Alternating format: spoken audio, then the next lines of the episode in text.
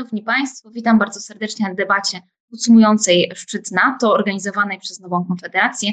Ja nazywam się Karolina Wanda-Olszowska i będę miała przyjemność być moderatorką dzisiejszego spotkania. Na początku chciałabym powitać moich Państwa gości. E, pana Jerzego Marka Nowakowskiego, byłego ambasadora Rzeczypospolitej na Łotwie i w Armenii, prezesa Stowarzyszenia Euroazjatyckiego, całego współpracownika Nowej Konfederacji. Generała profesora Bogusława e, Packa, dyrektora Instytutu Bezpieczeństwa i Rozwoju Międzynarodowego, byłego rektora Akademii Obrony Narodowej. Dzień dobry. Doktora Karola Wasilewskiego, eksperta Agencji Analitycznej Neoświat, autora książki Turecki są o Europie, tożsamość zachodnia i jej wpływ na politykę zagraniczną Republiki Turcji. Pana Krzysztofa Strachotę, kierownika zespołu Turcji, Kaukazu i Azji Centralnej Ośrodka Studiów Wschodnich oraz pana Łukasza Pulesę, analityka bezpieczeństwa Polskiego Instytutu Spraw Międzynarodowych. E, ja jakby chciałabym zacząć tą debatę od pytania do pana ambasadora o to, e, co jakby ten szczyt, który się zakończył, mówi o układzie sił na świecie, e, czy jakby coś zmienia, czy, czy jakby coś nowego wnosi, jak generalnie określa to, co się teraz stało, czy coś się zmieniło to jest bardzo trudne pytanie, y, bo ja bym nie mówił o samym szczycie, bo równolegle z tym szczytem odbyło się również bardzo ważne spotkanie BRICS, y, czyli grupy złożonej z krajów Brazylia, Rosja, Chiny, Indie i Afryka Południowa. Równocześnie odbyło się posiedzenie grupy równo jedno po drugim, e, grupy G7 i tak dalej, czyli krótko mówiąc mieliśmy tydzień bardzo nasycony spotkaniami międzynarodowymi. Co nam mówi o układzie sił na świecie szczyt NATO? Szczyt NATO mówi nam po pierwsze, że w Sojuszu Północnoatlantyckim jest przywrócona dawna dobra hierarchia, czyli są Stany Zjednoczone jako primus inter pares, jako ten e, kraj, który no, nadaje kierunek działaniu e, e, Sojuszu Północnoatlantyckiego. To doskonale widzieliśmy e, w momencie, kiedy Amerykanie postanowili nacisnąć, żeby Turcja wycofała swoje weto w sprawie członkostwa krajów skandynawskich, czyli Szwecji i Finlandii w NATO. Tu wysta- Waszyngton locuta causa finita, można by powiedzieć, w, w, tej, w tej kwestii. Po drugie, I to jest może najważniejsza rzecz. Usłyszeliśmy, że Sojusz Północnoatlantycki staje się de facto sojuszem globalnym. To jest, jak mówię, z naszej perspektywy, gdzie my patrzymy przede wszystkim na kwestię rosyjską, to może się wydawać rzeczą, i trochę wydawało się naszym komentatorom, rzeczą mało istotną, ale zwróćmy uwagę, że e, dokument e, końcowy wymienia Chiny jako kraj, który e, nie jest może zagrożeniem, tak jak Rosja, ale który jest krajem będącym wyzwaniem dla NATO. To jest tak sformułowane. A w tłumaczeniu na język prawdziwej polityki oznacza to tyle, że Sojusz Północnoatlantycki wychodzi poza swój traktatowy obszar zajmując się de facto całym światem, szczególnie, że e, zaproszonymi gośćmi na tym, na tym szczycie byli przedstawiciele Japonii, Korei Południowej, e, Australii, czyli tych krajów, które stanowią filar amerykańskiej, amerykańskiej strategii na, na, na zachodnim Pacyfiku.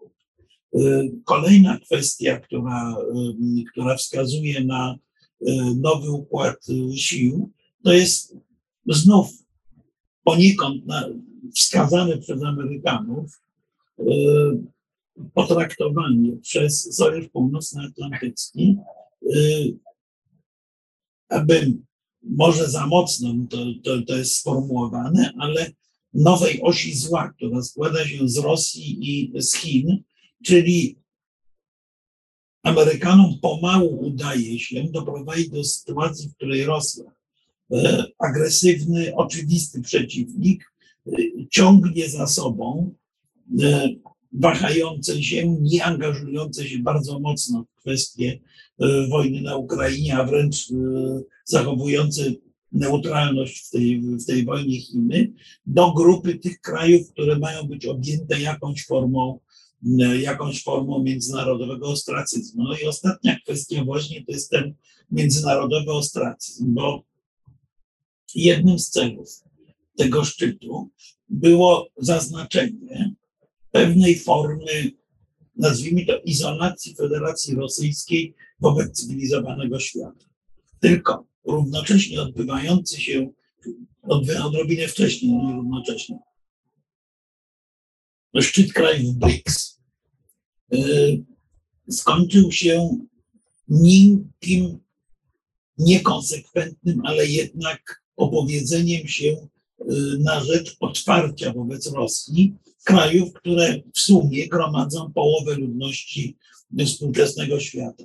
Tutaj szczególnie istotną rolę odegrały, odgrywają Indie i myślę, że jednym z najważniejszych elementów gry politycznej w skali globalnej będzie w tej chwili próba przeciągnięcia New Delhi na swoją stronę przez obóz rosyjsko-chiński i przez obóz mm, amerykański. Wobec tego, konkludując, można powiedzieć, że szczyt NATO e, wskazał na z ogromnymi zastrzeżeniami, bo o tym będziemy pewnie jeszcze mówić, z ogromnymi zastrzeżeniami, ale jednak zbieranie szeregów świata zachodu, szeroko rozumianego świata zachodu, czy świata krajów demokratycznych z jednej strony definiowania przeciwnika tych krajów po stronie drugiej. No i oczywiście rzecz nie najmniej ważna, jednak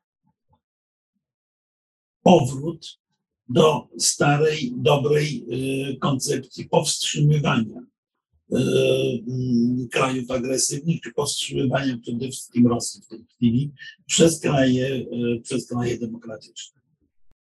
Dziękuję. Na pewno jeszcze do Chin wrócimy, bo to jest w ogóle ciekawy temat, ale chciałabym teraz zapytać pana Łukasza Kulesę o to, jak zmieniła się ta postawa sojuszu wobec Rosji całościowo, w sensie jak ta zmiana wyglądała, jak kształtowała, jaka jest teraz, jak to wygląda?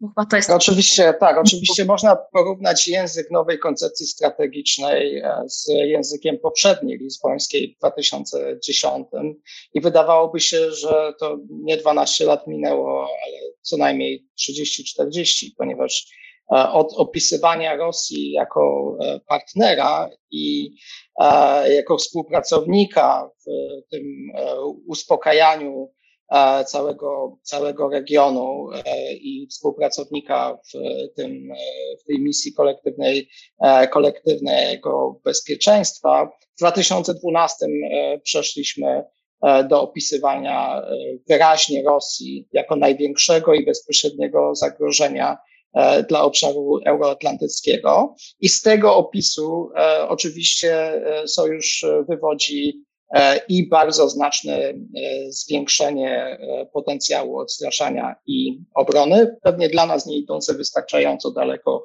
ale wciąż bardzo znaczne wzmocnienie w jakimś sensie kolejny krok w stosunku do tego, który był wcześniej, które były wcześniej podejmowane, ale również wzmocnienie zdolności w cyberprzestrzeni, wzmocnienie zdolności E, w obszarze e, niemilitarnym.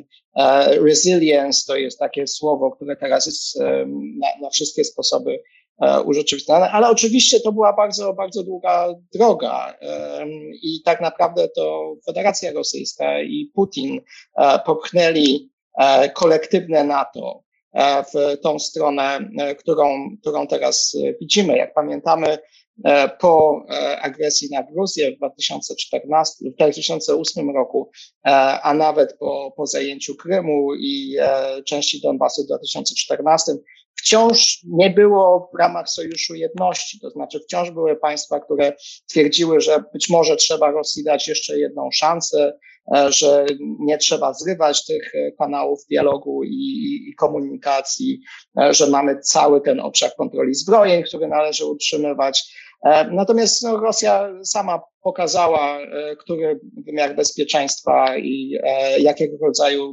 relacji z NATO sama sobie życzy, więc w pewnym sensie sojusz kolektywnie nie miał innego wyjścia, jak właśnie w taki sposób określić Rosję. No, z mojego punktu widzenia trochę szkoda, że nie wykorzystano okazji, żeby tak wyraźnie odciąć się od aktu stanowiącego Rosja NATO z 97 i kolejnych dokumentów z 2002, które tworzyły Radę NATO-Rosja. Nawet, znaczy, co już rozwiązał to w ten sposób, że e, w praktyce no, nie ma już żadnych ograniczeń e, na rozmieszczanie dodatkowych sił, przynajmniej konwencjonalnych, na terytorium Polski e, czy innych państw naszego regionu, ale Sojusz tak bardzo salomonowo zdecydował, że nie będzie w ogóle mówił o akcie stanowiącym, chociaż to naprawdę byłby bardzo, bardzo długi wywód wymieniający te punkty aktu, które Rosja E, złamała. Co jest ważne i, i myślę, że, że, z mojej strony ostatni punkt, e, to to, że to nie jest zmiana tymczasowa. Znaczy tutaj naprawdę mamy do czynienia e, z wysokim stopniem determinacji, oczywiście umocnionym przez rosyjską agresję wobec Ukrainy, poprzez sposób, w jaki rosyjska armia tą agresję prowadzi. Wysoka determinacja do tego, E, żeby sojusz odstraszał e, atak rosyjski, e, nie tylko, nie tylko kinetyczny, ale również hybrydowy, a w razie takiego ataku, żeby był w stanie bardzo szybko i bardzo skutecznie się obronić. Dziękuję bardzo. Mam pytanie do pana generała o to, czy zwiększenie sił reagowania z 40 tysięcy do 300 tysięcy jest w ogóle realne?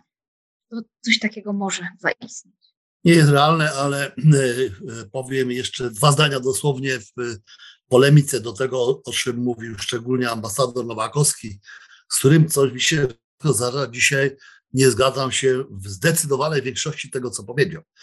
E, pełna zgoda z obydwoma panami, że to jest sojusz, który ma dobre skutki polityczne, ale e, przestańmy zaklinać rzeczywistość i opowiadać, jaki to był świetny, tu prawie ja słyszę pod każdym względem szczyt. To był szczyt dobry z punktu widzenia skuteczności prezydenta Stanów Zjednoczonych, który osiągnął te cele na maksymalnie, które mógł osiągnąć, włącznie z zaskakującym, nie ma co ukrywać, zapisem dotyczącym Chin e, i e, E, I, i, I choć nazwano to wyzwaniem, wyzwaniem, to jeżeli czytaliście Państwo e, koncepcję strategiczną już po jej wydaniu, to tam nie ma mowy o żadnym wyzwaniu poza samą nazwą. Tam jest wprost napisane o zagrożeniu ze strony Chin i to na poziomie bardzo wysokim. Koncepcja strategiczna pisze o zagrożeniu Chin jakie Chiny mają zagrożenie, jakie stwarzają zagrożenie Chin dzisiaj dla Polski, Francji, y, Portugalii, Grecji, Hiszpanii i tak dalej. Chiny grożą rzeczywiście Stanom Zjednoczonym. W związku z powyższym ta koncepcja w tym wymiarze jest rzeczywiście osiągnięciem y, i dobrym y, zrealizowaniem celu Stanów Zjednoczonych. Czy to jest koncepcja i pan ambasador Nowakowski mówi, że świetny wynik NATO będzie miało charakter globalny. A do czego sojuszowi potrzebny jest charakter globalny? Sojusz ledwo sobie radzi z e, e, obroną, z przygotowaniem do obrony e, strefy euroatlantyckiej, a już chce mieć globalne, a gdzie debata, gdzie rozmowy w państwach, nagle bocznymi drzwiami, ja się zgadzam, że tak jest i rzeczywiście pan ambasador ma rację, że ten E, ta koncepcja w tą stronę zmierza. Ona niestety zmierza do globalnego charakteru, zanim państwa się wypowiedziały, zanim parlamenty, zanim debaty społeczne, i nagle myk jest, jest rzeczywiście droga w stronę globalnego e, charakteru. Nie wiem, czy się Państwo na to zgadzają. Ten e, szczyt poza dobrymi sprawami pokazał także wiele rzeczy poza dobrymi słabych. Proszę Państwa, czy słyszycie głos pani premier Kai Kallas, premier Estonii. Rozpaczliwy, dramatyczny głos. Ona powiedziała jako premier państwa, które należy do NATO, jeżeli nie zmienicie strategii Sojuszu Północnoatlantyckim, wy decydenci, to nas Rosjanie rozjadą. Bo jak będziecie nas ujawniła notabene przy okazji taki dokument, którego nie powinno się ujawniać, ale mniejsza z tym, koncepcję ujawniła działania NATO. E, jeżeli wy chcecie nas bronić po tym, jak nas Rosjanie zdajmą, no to po prostu nas nie będzie. I proszę Państwa, jak teraz do Pani pytania, Pani Karolino, żebym tu nie zdominował dyskusji. Proszę Państwa, No i właśnie, jaką odpowiedź dał e, NATO? Ano odpowiedź jest taka, że 300 tysięcy żołnierzy ma być siła szybkiego reagowania. Nie trzeba być żadnym ekspertem ani generałem, żeby wiedzieć, co to oznacza, bo to wystarczy wejść do internetu. 300 tysięcy powinno być gotowych tych żołnierzy w ciągu pięciu dni, żeby wstawić się na przykład w Estonii i tam podejść do walki. Proszę Państwa, konia z rzędem, nie chcę powiedzieć o kaktusie, który może mi wyrosnąć, jeszcze o czymś. Tam przemycono już później w innych dokumentach i ustaleniach, że to będzie przedmiotem dopiero opracowania jakiegoś, jak to ma być, bo nie ma takich wojsk, które w ciągu 300 tysięcy, żeby w Europie było non-stop pod parą, przez pół roku oni non-stop muszą być 90% w pełnej gotowości. To znaczy nawet na zwolnienie lekarskie nie bardzo można pójść, bo jak pójdzie więcej żołnierzy, to tracą zdolności. Byłem w takich jednostkach, wiem jak to wygląda. To nie jest takie hop-hop. Ale nawet gdyby oni tu przybyli e, w ciągu pięciu dni, co nie wierzę, bo to jest bardzo trudne, to oni nie wejdą do walki, bo trzeba im przywieźć czołgi, trzeba im przywieźć e, artylerię, trzeba przywieźć amunicję, setki ton, które będą potrzebne. Na to potrzebujemy e, Mówię to jako specjalista, bo stąd to robiłem, także dowodząc operacją, na to potrzebne są tygodnie i miesiące, nawet przy dobrych. Więc zabrakło w tej na tym szczycie takiego ustalenia bardzo istotnego, o które Polska zabiegała od dawna, jak budowanie baz, jak budowanie magazynów, jak przetrzymywanie chociażby tej amunicji, już nie mówię o czołgach i tak dalej, i tak dalej, i tak dalej. Więc są też rzeczy oczywiste, słabsze. I teraz panu ambasadorowi jeszcze a propos, dlaczego w kilku punktach się nie zgadzam. No proszę państwa, my mamy do czynienia nie z takim pięknym, że tak powiem, tutaj wspólnym śpiewem. Na szczycie państw G7, które uczestniczyły rzeczywiście najważniejsze z naszego punktu e, państwa, Francja zakończyła udział w tym szczycie e, podjęciem decyzji o tym, że nadal kontynuuje działania na nowym jedwabnym szlaku z Chinami. Francja się wyłamała e, z, z grupy państw G7, gdzie Stany Zjednoczone, no wiadomo, że robiły wszystko, żeby żeby ten nowy jedwabny szlak tam, prawda, e, no lekko przetrącić, oferując, nawet jeżeli wirtualnie państwa się dogadały do tego ogromną sumę kilkuset miliardów, miliardów dolarów e, w przyszłości na coś, co ma stanowić kontrpropozycję w stosunku do Belt and Road Initiative. W związku z powyższym, proszę Państwa, to trochę nie tak. I teraz do e, pana Kulesy.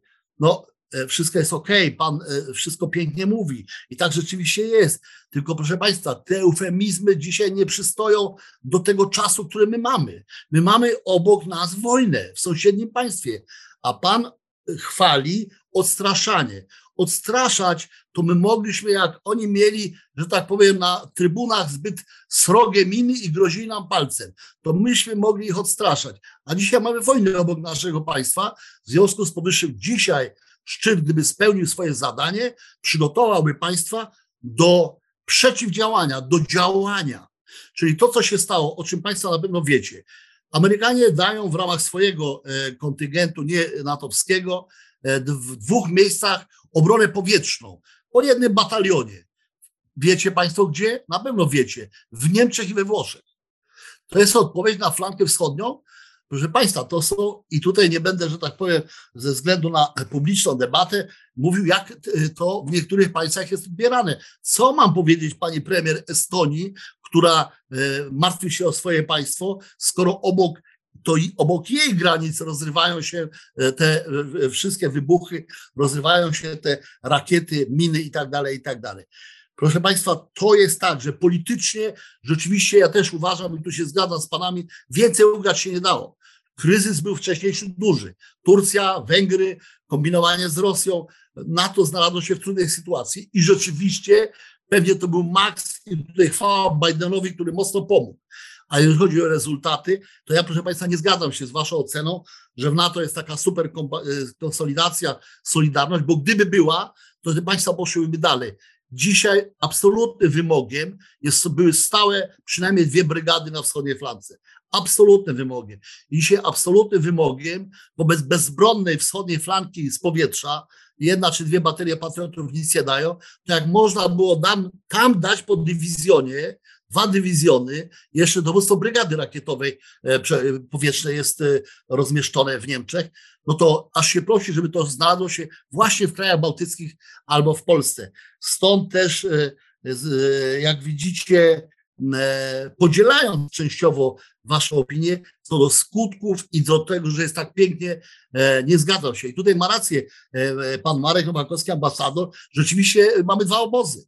Mamy, dwa, mamy BRICS, co to już nie jest BRICS. To są Chiny, Rosja Indie, proszę Państwa, które też się zgadzam, będą przeciągane, ale proszę Państwa, obok jest Indonezja, czwarte państwo świata, 280 milionów.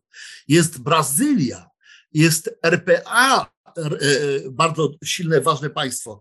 I proszę Państwa, czeka w kolejce. Argentyna czeka w kolejce. Czeka Tajlandia w kolejce.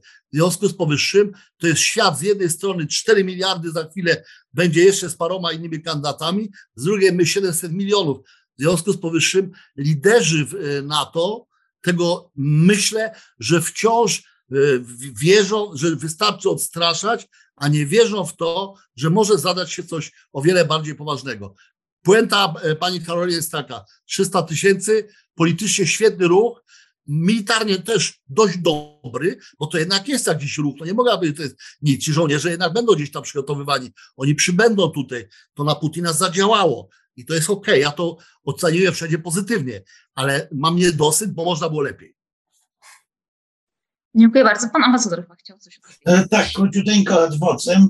E, no ja szczerze mówiąc, drogi generale, nie widzę, żebyśmy tutaj się różnili w poglądach. Ja nie twierdzę, że jest świetnie, że NATO e, rozszerza odpowiedzialność na, do skali globalnej. Stwierdzam, że fakt, że E, że to się stało i być może dobrze, że nie będziemy już prowadzili dalej tej dyskusji, bo de facto od dwóch lat ta debata jest jednym z głównych tematów raczej kuluarowych szczytów NATO. To jedna rzecz. Więc, więc tu, tutaj nie ma sporu, to nie jest świetnie. E, wyniki e, szczytu, tak, też nie są idealne. Natomiast myślę, że NATO jest tak jak taki solidny, duży lotniskowiec, który bardzo długo zmienia kurs jednak. Natomiast wydaje się, że został wykonany ten ruch kołem sterowym, który ma zmienić na trwały kurs NATO. E, co do tych 300 tysięcy żołnierzy, no ja nie, to, to nie jest precyzyjnie powiedziane, bo, ja, bo to jest tak naprawdę no, jedna trzecia w ogóle sił zbrojnych e, europejskiego, e, europejskiego teatru działań, prawda, natowskich i czy te siły zbrojne o podwyższonej gotowości mają być, mają podlegać kwaterze głównej NATO czy swoim władzom państwowym, to nie jest precyzyjnie powiedziane. Jeżeli byłyby one w dyspozycji kwatery głównej, to byłoby to, to byłaby to rewolucja kopernikańska. Marku, jest powiedziane, jest, jest powiedziane, bo nie możemy wprowadzać błędu. Te siły podlegają Radzie Sojuszu Północnoatlantyckiego, co do decyzji decyduje o użyciu Rada, a jak Rada zdecyduje, wtedy będą przekazane dowództwu. No tak, ale, ale to no właśnie dlatego mówię, że jest niejasne, bo, bo nie, nie są już wyłącznie podporządkowane swoim państwom. Tu jest krok dalej w stosunku do tego pomysłu, że państwo ramowe wystawia nie, nie batalion, nie grupę batalionową, tylko brygadę do poszczególnych państw bałtyckich. I pomysł niemiecki był taki, że ta brygada sobie będzie siedziała spokojnie w Niemczech i jadła ciasteczka i w razie czego przyjedzie na Litwę na przykład. Y, tutaj teoretycznie jest o jeden krok dalej. Ja się pełni zgadzam, to nie jest zachwycający wynik. Myśmy powinni, zwłaszcza Polska, stosunkowo mało uzyskała na tym szczycie. Natomiast y, powinniśmy odnotować, że ten potężny natowski lotniskowiec zmienia kurs i to jest ok. Czy on zmieni go trwale i czy popłynie z odpowiednią prędkością, tego nie wiemy. Oby to nie był Titanic, na którym tak głośno gra orkiestra. Nie Titanic, nie Titanic, yy, Eisenhower. Okej. Okay. Dziękuję bardzo. Teraz chciałabym jakby przejść w tej naszej rozmowie na chwilę do Turcji. Nie ukrywam, że to tego tematu, który, który jest mi najbliższy. Jakby chciałabym E, na początku pana Krzysztofa Strachoty zapytać o to, by podsumować to, co jakby Turcja, Szwecja i Finlandia podpisały w memorandum, dlatego że to był jakby taki, no na początku taki wybuch radości, wiesz, kiedy się okazało, potem się okazało, że to postrzeganie tego systemu memorandum jest jakby e, różne, różnie interpretowane i najprawdopodobniej um, poniesie jakby tutaj kolejne rozmowy na temat tego, co dalej, ale no pierwsza jakby reakcja była takie cieszenie się, że Turcja wnosi jakby to pierwsze weto. Jak to generalnie wyglądało, co w tym memorandum Ja bym powiedział w ten sposób. Memorandum oczywiście jest bardzo ważnym dokumentem, bo ono faktycznie formalnie umożliwiło zdjęcie y, weta tureckiego na to, żeby rozpocząć w ogóle negocjacje członkowskie ze Szwecją i y, Finlandią.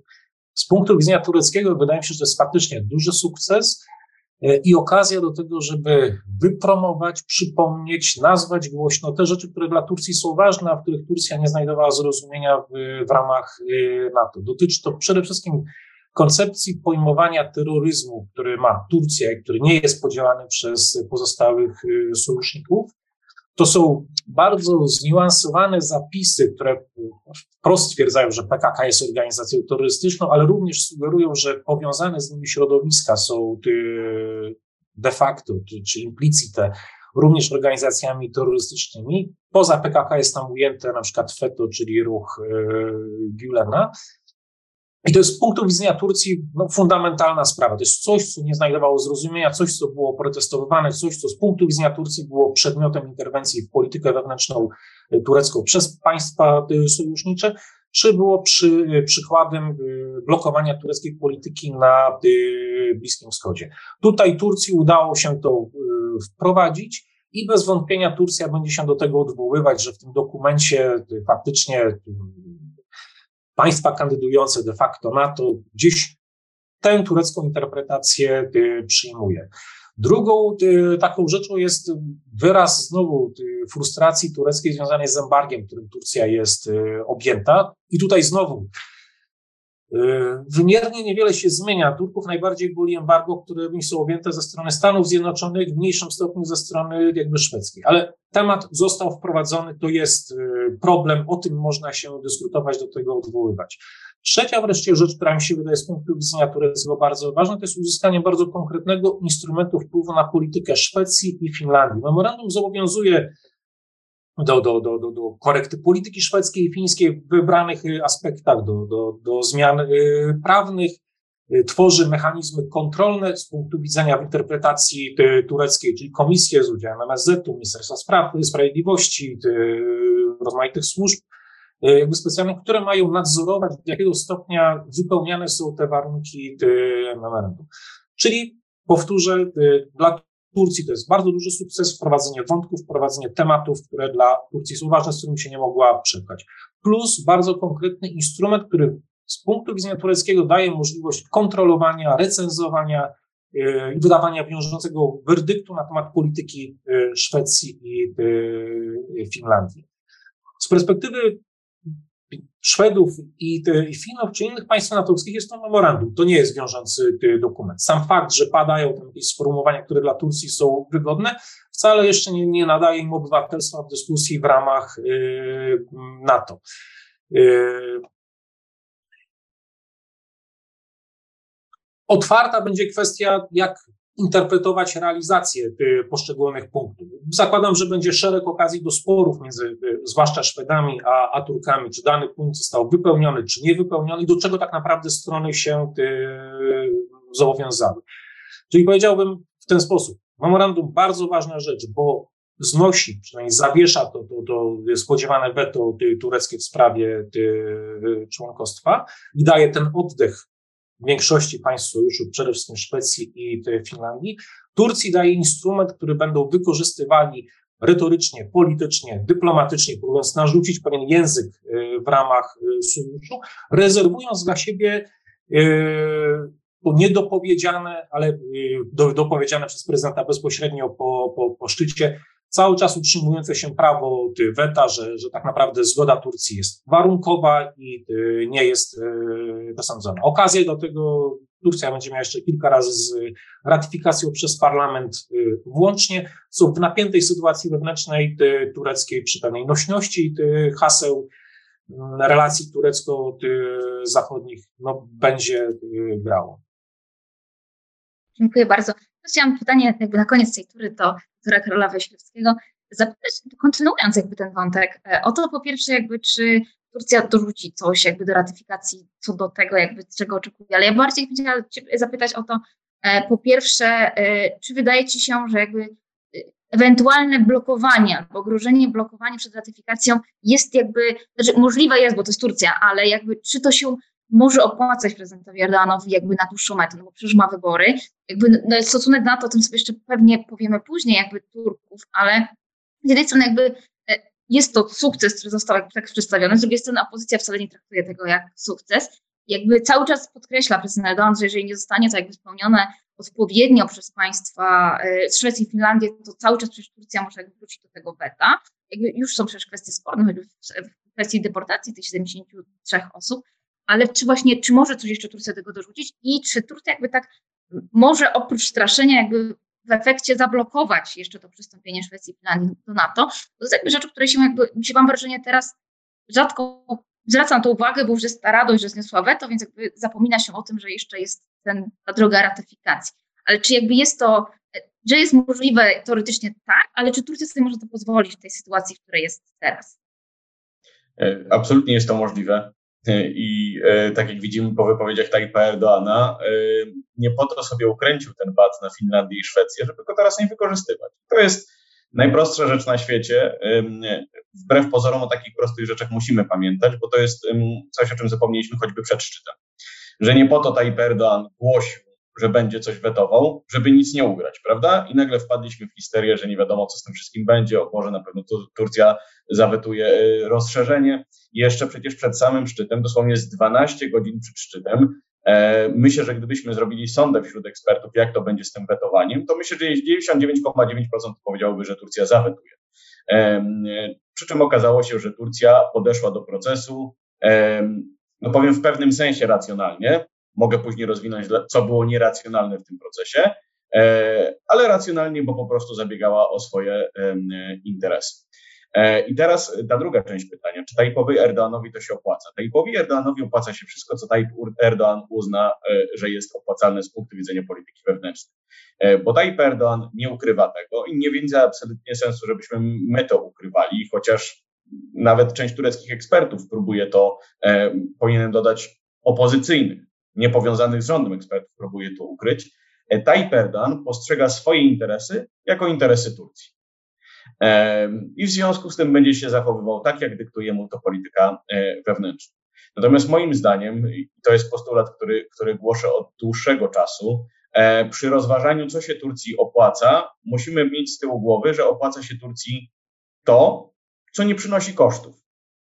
I to było widać w wielu zagrywkach Turcji w polityce zagranicznej w ciągu ostatniego, nawet powiedziałbym, że pięciolecia, E, kiedy Turcja no jednak upodobniła się w stylu uprawiania polityki, na przykład do Rosji. I e, prowokowała państwa NATO czy państwa Unii Europejskiej mniej więcej w podobny sposób, wychodząc z założenia, że nie poniesie kosztów swoich działań. W momencie, kiedy pojawiały się koszty, i tutaj cofnę się pamięcią dwa lata wstecz, na przykład do sytuacji bardzo napiętej we wschodniej części basenu Morza Śródziemnego, E, w momencie, kiedy pod koniec 2020 roku Unia Europejska bardzo wyraźnie powiedziała Turcji, że za jej prowokacyjne zachowanie e, we wschodniej części basenu Morza Śródziemnego grożą jej sankcje, Turcja się wycofała, bo i to jest, powtórzę to mocniej, postaram się wyodrębnić, element, o którym bardzo często zapominamy. Turcja nie może sobie pozwolić na radykalne zaostrzenie relacji z państwami Unii Europejskiej czy z sojusznikami NATO. E, Turcja w swojej retoryce podkreśla, że nie może sobie pozwolić na przykład na utratę gospodarczą Rosji, totalnie zapominając o tym wektorze zachodnim w tej retoryce. I mam wrażenie, że powtarza to tak głośno, że myśmy zapomnieli o tym, że Turcja potrzebuje bardziej NATO, Unii Europejskiej, niż NATO Turcji. I to jest taki kluczowy wątek, jeśli oceniamy w ogóle, na co Turcja sobie może pozwolić. Pozwoli sobie na wszystko, dopóki nie będzie czuła, że za to zachowanie ponosi koszty. E, to wpisuje się oczywiście w tę turecką politykę względem na to też w szerszym znaczeniu, bo no to jakby powoduje pytanie, czy Turcja, wracamy do tego pytania, które, które co chwilę się pojawia, czy Turcja jest dobrym sojusznikiem, czy Turcja jest wiarygodnym sojusznikiem, czy Turcja będzie dobrym sojusznikiem. Tutaj dodam, że Turcja nigdy już nie będzie tym dobrym sojusznikiem, jak jest to przedstawiane w prasie zachodniej. Dla Turków w ogóle e, etykieta dobrego sojusznika jest etykietą obraźliwą. E, no bo trzeba przyznać, że ona jest taka mocno paternalistyczna. Turcja będzie sojusznikiem, który zawsze będzie interesował, e, realizował swoje własne interesy, rozpychając się tak dalece, jak może. I tutaj robię to sobie wprowadzenie, bo do części tych wątków tej debaty, która zaczęła się robić naprawdę bardzo pasjonująca, którą, które panowie poruszyli, chciałbym się odnieść bardzo króciutko, bo pojawiło się pytanie, skąd się bierze to globalne NATO. E, I skąd się bierze to, co w zasadzie dziwię się, że to jeszcze się nie pojawiło, e, ten taki duch zimnej wojny, prawda? No bo jest to takie binarne przedstawianie świata, no skoro mówimy i pojawia się to w różnych dokumentach strategicznych o systemowej rywalizacji między mocarstwami demokratycznymi i mocarstwami autorytarnymi. Mm, ja y, jestem ostrożny wobec tego binarnego myślenia i tego myślenia, że świat za chwilę podzieli się na dwa bloki. E, bo rzeczywiście te wszystkie metafory, którymi posługujemy się, które są obecne nawet w tej nowej koncepcji strategicznej NATO, które są obecne w innych dokumentach strategicznych, tak jak to wcześniej powiedziałem, nimi przede wszystkim jest przesycona i, i, i tutaj pan generał ma rację, jest przesycona amerykańska myśl polityczna o tej konfrontacji między światem demokratycznym, autorytarnym, tej systemowej rywalizacji, w której rywale systemowi podkupują nie tylko nasze bezpieczeństwo, ale też spójność naszą, nasz system wartości, demokratyczny styl życia. Jest grono aktorów, które nie chce absolutnie świata widzieć w sposób binarny. To są między innymi Indie i Chiny czy Stany Zjednoczone mogą w cudzysłowie walczyć, przeciągać je na swoją stronę, ale prawdopodobnie się to nie uda, bo e, Indie nie chcą się wpakować w binarną rywalizację. Nie chcą się wpakować w taką rywalizację państwa arabskie które bardzo wyraźnie mówią, że nie są zainteresowane światem e, nowej zimnej wojny, tak to nazwijmy na potrzeby naszej rozmowy, chociaż ta metafora jest strasznie wadliwa. Ale takim państwem jest również Turcja.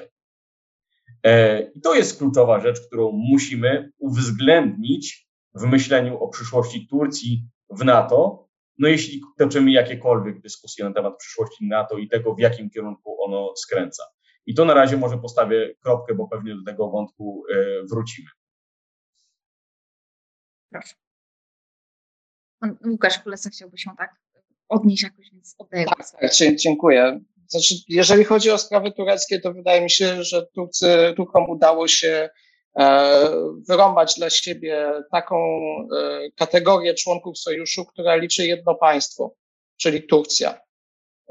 I to nie jest szczęśliwe małżeństwo. To nigdy nie było szczęśliwe małżeństwo. Ja bym powiedział, że jest coś takiego jak dobry sojusznik.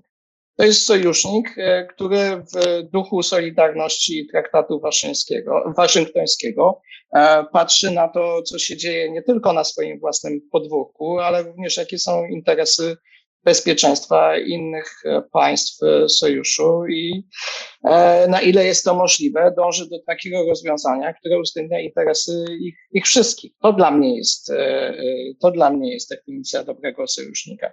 Dlatego my jako Polska no, akceptujemy język dotyczący zagrożeń z południa dotyczący e, terroryzmu, dotyczący kilka, kilku innych osób, e, obszarów, które nie są bezpośrednimi obszarami naszego bezpieczeństwa, a w zamian za to oczekujemy od innych sojuszników, i to jest chyba te kryteria dobrego sojusznika, kryterium dobrego sojusznika, e, że będą brali też pod uwagę nasze interesy.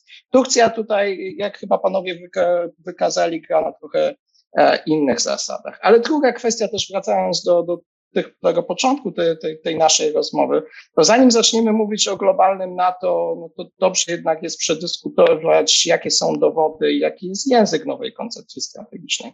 Tak, no są Chiny, bo trudno, żeby Chin nie było w roku 2022.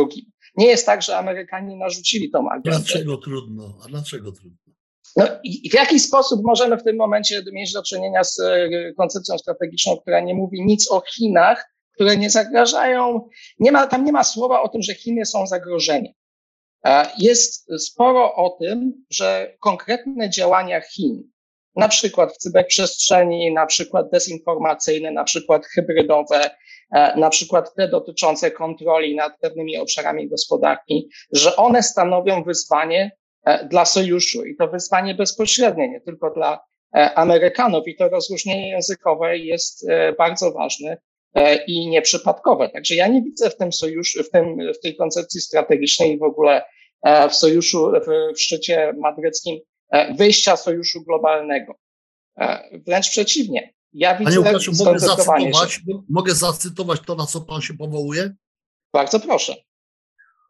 Pekin y, cytuje, y, cytuje koncepcję strategiczną. Pekin stosuje szeroki wachlarz instrumentów politycznych, gospodarczych i wojskowych w celu zwiększania globalnego zasięgu projekcji siły.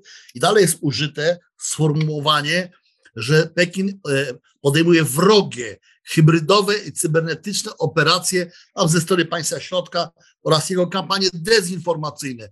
To nie jest wyzwanie. Wyzwanie, o czym pan dobrze wie, to jest stan niepewności, który może się obrócić w szansę albo w zagrożenie. Ta koncepcja pisze o zagrożeniu ze strony Chin. No dobrze, to weźmy sobie może wersję angielską i zobaczmy, gdzie jest threat, a gdzie jest challenge. E, w części dotyczącej Chin jest nie challenge, ma ale zaraz, panie Łukaszu, jest challenge. Tu w polskiej wersji jest challenge, ale za chwilę wyjaśnia, co to znaczy challenge. I tak wyjaśnia, że nawet nie wiem, czy Rosja nie jest tutaj łagodniej przedstawiona niż Chiny w tej koncepcji. E, chodzi... Bo w Rosji jest napisane zagrożenie cacy, cacy, a tu jest napisane Chiny dążą do kontrolowania kluczowych e, sektorów technologicznych, podważają ład międzynarodowy. E, ja mogę e, się zgodzić z panem, że albo nie zgodzić, czy to było konieczne, czy nie, ale nie opowiadajmy, że to jest na miękko wpisane jako wyzwanie. To jest nazwane wyzwaniem, nazwany jest opis zagrożenia.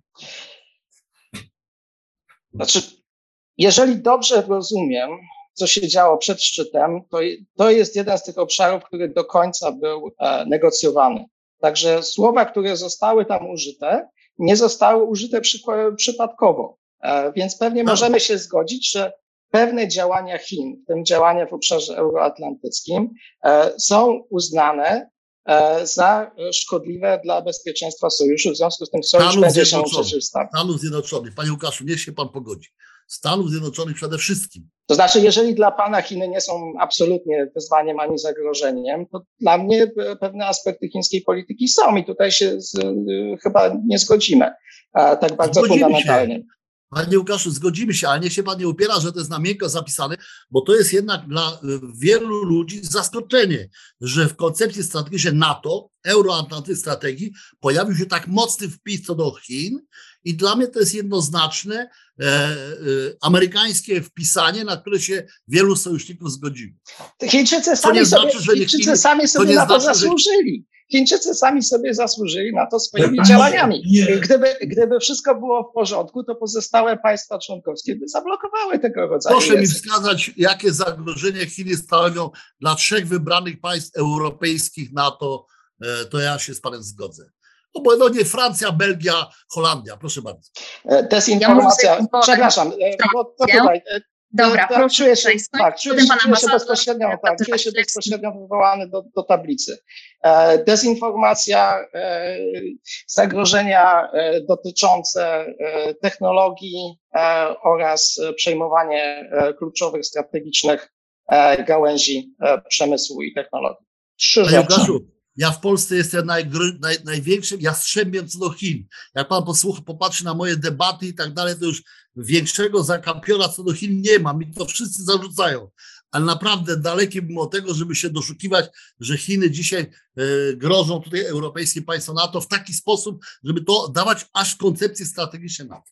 Pomimo mojej daleko idącej zadziorności co do Chin, bo w internecie wszyscy mówią, że ja przesadzam, że jestem antychiński i tak dalej. Panie ambasadorze, teraz. E, tak? Dziękuję, dziękuję bardzo. Więc zaczynając od tego ostatniego wątku, e, pozwolę sobie przypomnieć, że traktat waszyngtoński bardzo jasno definiuje obszar zainteresowań geograficznych paktu. Jeżeli tu się pojawiają Chiny, to jest to rewolucja w samym w samym sercu debaty i tu się z panem Łukaszem absolutnie nie zgodzę, że jest oczywiste, że Chiny się pojawiają. A z jakiej racji, skoro traktat waszyngtoński definiuje obszar działania NATO? To jest wyjście poza ten obszar, czyli właśnie owa, owa globalizacja, jakbyśmy jej nie oceniali. E, więc e, ja tutaj skłonny się jestem zgodzić z panem Łukaszem, że Chiny stanowią zagrożenie, choćby to przejmowanie portów przez, przez Chińczyków, e, budowanie, budowanie pewnego alternatywnego łańcucha komunikacji na pewno tak, ale myślę, że nie, jest bezspornie, że odniesienie się do Chin, tutaj pan generał cytował sformułowania koncepcji strategicznej, to jest głęboka zmiana w samej, samym sposobie myślenia NATO. Mówię, dodam do tego, że Amerykanie dość konsekwentnie dążą do stworzenia tej grupy Sojuszu Demokracji, y, dopraszając tutaj Japończyków, Australijczyków i tak dalej. Druga kwestia, o której, o której warto przy tej, przy tej okazji pamiętać, to jest y, y, zmiana narracji pomiędzy wspomnianą przez pana generała spotkaniem G7, gdzie Amerykanie spotkali się z, rzeczywiście z kontrakcją, zwłaszcza francuską, ale częściowo niemiecką, w kwestii tych kroków antychińskich.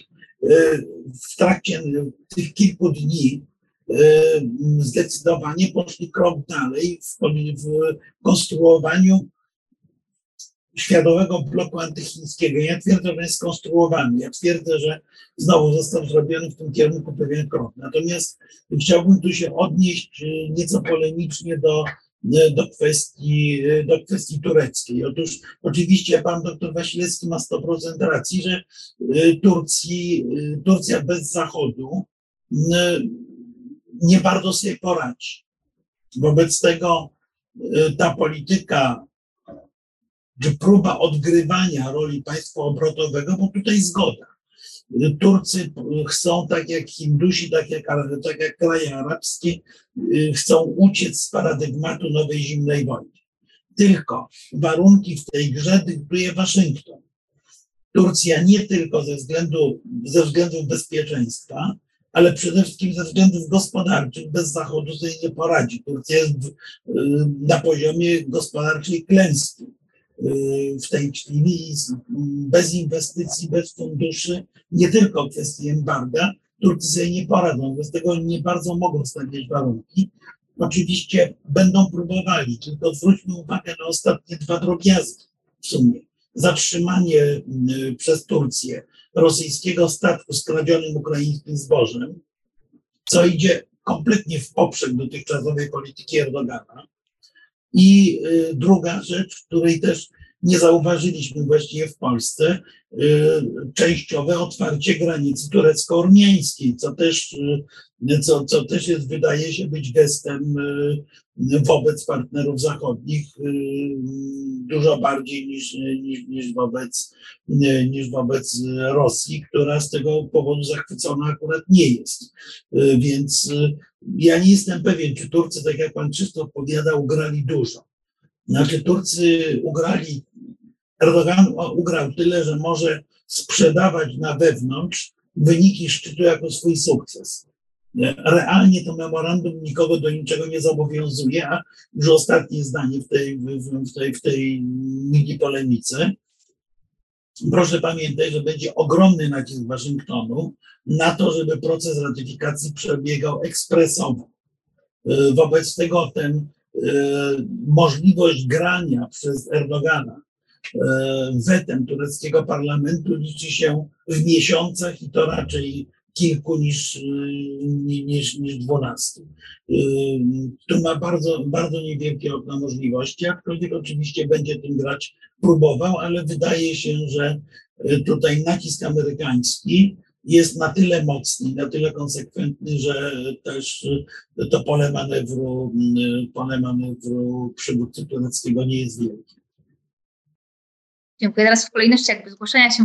No dobrze, jeżeli mogę, ja też chciałem skomentować parę kwestii tureckich i zniuansować te rzeczy. Wydaje mi się, że pojawiło się kilka wątków, które chciałbym zrobić, pewnie nie wszystkie mi się uda, y, że tak powiem, po, Y, potraktować. Chciałbym na pewno zniuansować ten troszeczkę ostry ton, że Turcja nie jest jakby wiarygodnym sojusznikiem w NATO, czy też, że Turcja jest bardzo osobna względem reszty y, sojuszu. Wydaje mi się, że gdybyśmy przelecieli przez poszczególne państwa NATO, każdy znalazłby jak, w swojej historii jakiś taki moment pewnej nielojalności albo pewnego egoizmu narodowego, że o Francji w historii Sojuszu Północnoatlantyckiego na, na niej się tylko zatrzymam, ale dzisiaj również trudno powiedzieć, żeby Francja szła w jakimś mainstreamie, czy dostosowywała się do, do tego, co chcielibyśmy uznawać za e, mainstream. Turecka polityka bez wątpienia jest e, bardzo dwuznaczna. Bez wątpienia bardzo patrzy na koszty i na zyski, z którymi musi się Erdogan liczyć. Na pewno jest w trudnym momencie z punktu widzenia wewnętrznego, ale jest jednocześnie pragmatyczna. Wydaje mi się, że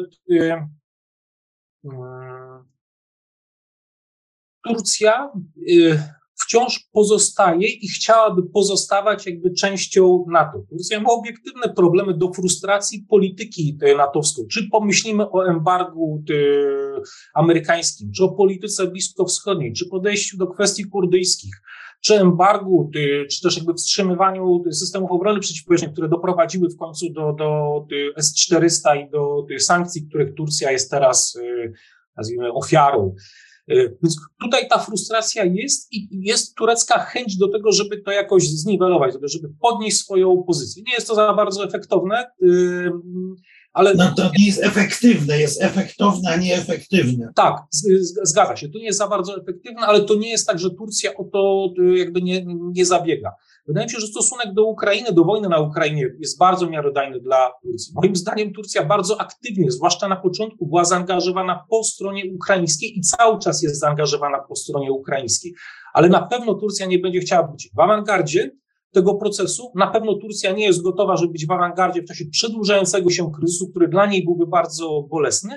Ja bym zakładał, że w momencie, kiedy się zorientowała, że tutaj nie idzie na szybkie rozwiązanie, na zwycięstwo rosyjskie, które byłoby katastrofą dla y, Turcji, ale też na żadną szybko y, rozpad Rosji, nie wiem, zwycięstwo ofensywę jakby natowską, to przyjęła pragmatyczną postawę minimalizacji kosztów, maksymalizacji zysków w tym, co jest.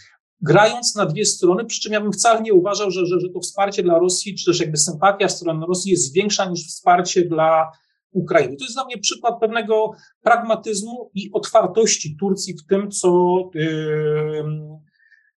co się dzieje.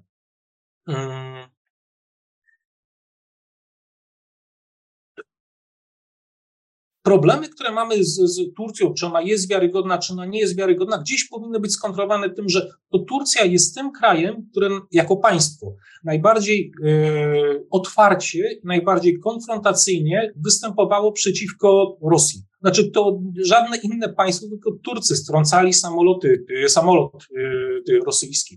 To tureccy żołnierze albo tureccy proxy atakowali rosyjskich żołnierzy albo tureckich proxy w Syrii czy w Libii. Wojna w Karabachu jest efektem tureckich ambicji do tego, żeby się koszt, kosztem Rosji jakby rozpychać. Tutaj przy wszystkich niuansach, przy tej dwutorowości czy wielotorowości polityki tureckiej, nie można im odmówić tego, że y, oni się jakoś bardzo prorosyjsko ustawiają. Natomiast ich kalkulacja, jak mi się wydaje, jest taka, że dzisiaj, przy dzisiejszym jakby układzie jakby sił, nie mogą liczyć na, na znaczy, że muszą się liczyć jakby z, z ryzykiem jakby osamotnienia się w, ewentualnym konfrontowaniu się z Rosją. Tak jak mówiłem, zresztą to jest dosyć oczywista rzecz, która tutaj bardzo wybrzmiała. Napięć między Turcją a pozostałymi państwami NATO jest strasznie dużo. Frustracja turecka jest yy, ogromna. Yy, ja daleki byłem od wykluczenia, w którą stronę ten proces będzie przebiegał, ale to jest proces, to jest proces jakby otwarty. I on może zarówno doprowadzić do y, trwałego rozziewu, rozpadu, rozejścia się NATO i, i, i Turcji, ale równie dobrze może utrzymać się w tym, czym NATO jest, znaczy stałym docieraniem się sprzecznych interesów stałym, mozolnym poszukiwaniem jakby wspólnego mianownika, w którym raz jedno, raz drugie, raz trzecie państwo odgrywa rolę awangardy albo ym, ariegardy.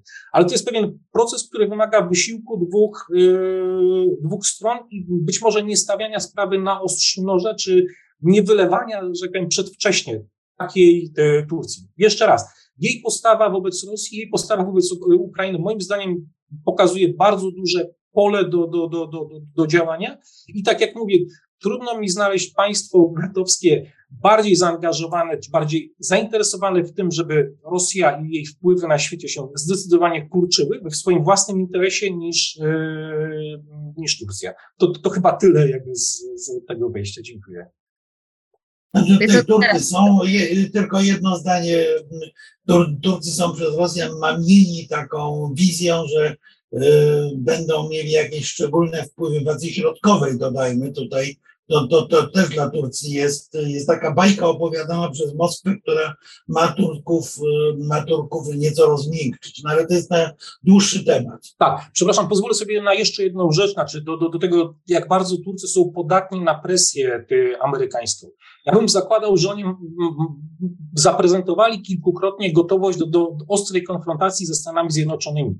Kwestia S-400 była jakby tego typu ty, sygnałem. Y, przy czym nie doszli do końca. To, to, to, są systemy zamrożone, to są systemy, które są nieużywane, ale pokazali, że są w stanie grube miliardy dolarów, dzisiaj pewnie tych miliardów nie mają na zbyciu, yy, postawić na, na stole. Była głośna sprawa z pastorem Bronsonem, która również zaskutkowała yy, sankcjami.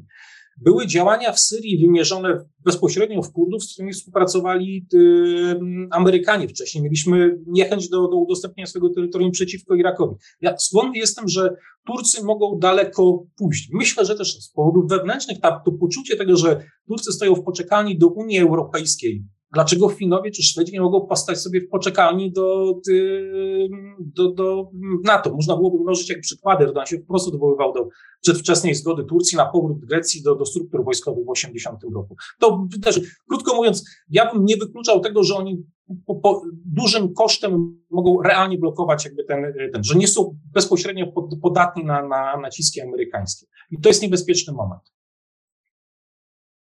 Dziękuję. To teraz doktor Karola Ślewska.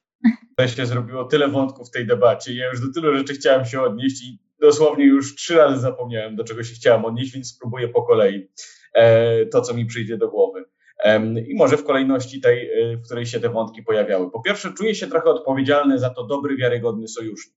Bo tutaj pojawiła się kwestia, czy Turcja jest dobrym sojusznikiem, nie czy jest wiarygodnym. Trochę się tutaj wpisałem po prostu w poetykę, którą stosują zawsze zachodnie media, które i tutaj rozszerzę to. Nie tylko media. Ja mam wrażenie, nie wiem, czy Krzysztofie się ze mną zgodzisz, że yy, wrzucę nas też do tego worka. My, powiem, eksperci od Turcji, sami czasem pogrążamy się w takim kociokwiku, patrząc na to, co robi Turcja.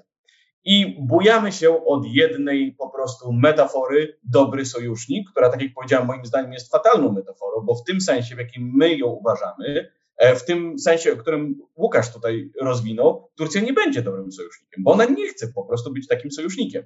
Chce być państwem, które realizuje swoje interesy. To nie znaczy, że nie jest sojusznikiem wiarygodnym. Ale tutaj oczywiście musimy ustalić każdorazowo, co oznaczamy, co uważamy za próg wiarygodności. Czy zachowanie Turcji wobec kryzysu e, w Ukrainie oznacza, że Turcja jest wiarygodnym sojusznikiem? No myślę, że gdybyśmy zapytali Ukraińców, to pewnie powiedzieliby nam, że tak, patrząc na E, to, że na przykład otrzymali 50 bajraktarów, tak, które jak wiemy, zwłaszcza na początku kampanii, odegrały e, sporą rolę. To, że Turcy na samym początku dali się Ukraińcom zepchnąć do kąta i zdecydowali się zamknąć e, cieśniny, bo to też był oczywiście element ukraińskiej presji. No jednak był to element ukraińskiej presji i na przykład, nie wiem, w ramach przykładu powiem, że 27 lutego, czyli w drugą rocznicę ataku, w trakcie którego najprawdopodobniej Rosjanie zabili 40 tureckich żołnierzy, e, Ukraińcy pochwalili się tym, e, że tureckie drony, konkretnie ambasada Ukrainy e, w Ankarze pochwaliła się tym, że tureckie drony są tak efektywne w kampanii. Natomiast wracając do tego, myślę, że Ukraińcy odpowiedzieliby, że są Turcy wiarygodnym sojusznikiem i rzeczywiście absolutnie zgadzam się do, z tym, co, co powiedział Krzysztof, że no w tym NATO każdy ma troszeczkę za pazurkami. Nie? E, natomiast sposób, w jaki Turcja zabiega o te swoje interesy, on rzeczywiście wykracza poza to, co jest akceptowalne w NATO. I e, być może ambasador Nowakowski się ze mną zgodzi, bo ma dużo większe doświadczenie ode mnie w e, tym praktycznym wymiarze uprawiania polityki zagranicznej, ale ja kiedyś miałem taką szalenie ciekawą rozmowę z byłym dyplomatą, który pracował w NATO i często pracował z Turkami. To było kilka lat temu, nieważne jaki to był dyplomata, e, ale powiedział mi rzecz, która mnie po prostu wbiła w fotel. Z Turkami było tak zawsze, że twardo zabiegali o swoje interesy. To w fotel nie wbija. Ale powiedział e, i dodał następne zdanie, bo Turcy zawsze czuli się jakby obcy w tym sojuszu. I nie przejmowali się tym, co sojusznicy o nich myślą, tylko realizowali twardo swoje interesy. Z tym, że dawniej robili to wewnątrz NATO, zgodnie zresztą z natowskim protokołem zachowań, że to tak określę. Teraz robią to publicznie, generując rzeczywiście dla Sojuszu Północnoatlantyckiego duży problem, Bo jeśli mówimy, że współcześnie e, dużą wartość ma spójność sojusznicza, no to bez wątpienia Turcja tą spójnością zachwiewa. Bez wątpienia Turcja daje nam powody, żebyśmy my, znaczy może nie my tu w gronie ekspertów, ale żeby prasa zaczęła o niej pisać jako tym rosyjskim koniu trojańskim w NATO, z prostej przyczyny, no bo jeśli Turcja blokuje członkostwo Finlandii i Szwecji, jest to w interesie Rosji, tak? I dość łatwo zbudować tego typu narrację. O to wyłącznie chodzi. E, jeśli chodzi o zachowanie Turcji, ja kiedyś ukułem taką metaforę wirującego derwisza, znaczy metaforę, no może metaforę rzeczywiście ja ukułem, bo wirujący derwisz to jest zjawisko po prostu istniejące e, w naszej czasoprzestrzeni. Natomiast postulowałem, żeby patrzeć na Turcję właśnie jako tego wirującego derwisza, jako państwo, które co dla nas wydaje się kontrintuicyjne, znajduje równowagę w, no, równowagę w ciągłym ruchu. I gdybyśmy prześledzili tę politykę Turcji wobec e, kryzysu w Ukrainie, proszę, mamy na początku, oczywiście, wszyscy mówiliśmy o polityce balansowania. Wszyscy eksperci, zwłaszcza ci na Zachodzie, za wielką wodą, którzy dodam, mają ogromny hejt na Turcję, nie? I mają ogromną frustrację związaną z Turcją. Mówili o polityce balansowania. Okay, ale ta polityka balansowania miała wyraźny proukraiński wymiar. Mimo, że Turcja mówiła, że nie chce porzucić ani Rosji, ani Ukrainy, no to co robiła Turcja? Dostarczała Bajraktary, wysyłała bardzo wyraźny sygnał na najwyższym poziomie, bo mówił to Tayyip Erdoğan, że przywiązuje bardzo dużą wagę do tego, co zrobi NATO. I absolutnie zgadzam się z Krzysztofem, że w momencie, kiedy poczuła przestrzeń do prowadzenia polityki wychylonej w drugą stronę, przestrzeń spowodowaną tym, że no nie zanosiło się na triumf Rosji, taki jak no, wiecie, 48 godzin Kijów i cała Ukraina zdobyta, Turcja zaczęła prowadzić politykę w kierunku bardziej prorosyjskim. Co jeszcze spowodowało, moim zdaniem, taką politykę? Błędy sojuszników zachodnich, którzy zaczęli Turcję chwalić za tę politykę. A Turcy niczego tak nie lubią, jak potwierdzenia swojego podstawowego założenia o polityce Turcji. My jesteśmy wyjątkowym państwem o wyjątkowym potencjale, ze względu na nasze położenie geograficzne możemy boksować co najmniej dwie kategorie wyżej. Możemy robić dokładnie ze Stanami Zjednoczonymi to, co robiliśmy, patch S-400, patch Syria i tak dalej, bo ani Zachód, ani Rosja nie chcą nas stracić. I oczywiście możemy dyskutować o racjonalności tej polityki. Moim zdaniem ta polityka jest błędna i w pewnym sensie jest nieracjonalna. To znaczy, ja sam wielokrotnie rozmawiałem z Turkami i przestrzegałem ich, że ja jako analityk, który zajmuje się Turcją, patrzę na sygnały, które wysyłają Stany Zjednoczone jako na bardzo jednoznaczne sygnały, że S-400 to jest rzeczywiście czerwona linia, po przekroczeniu której Stany Zjednoczone zrewidują na stałe stosunki z Turcją.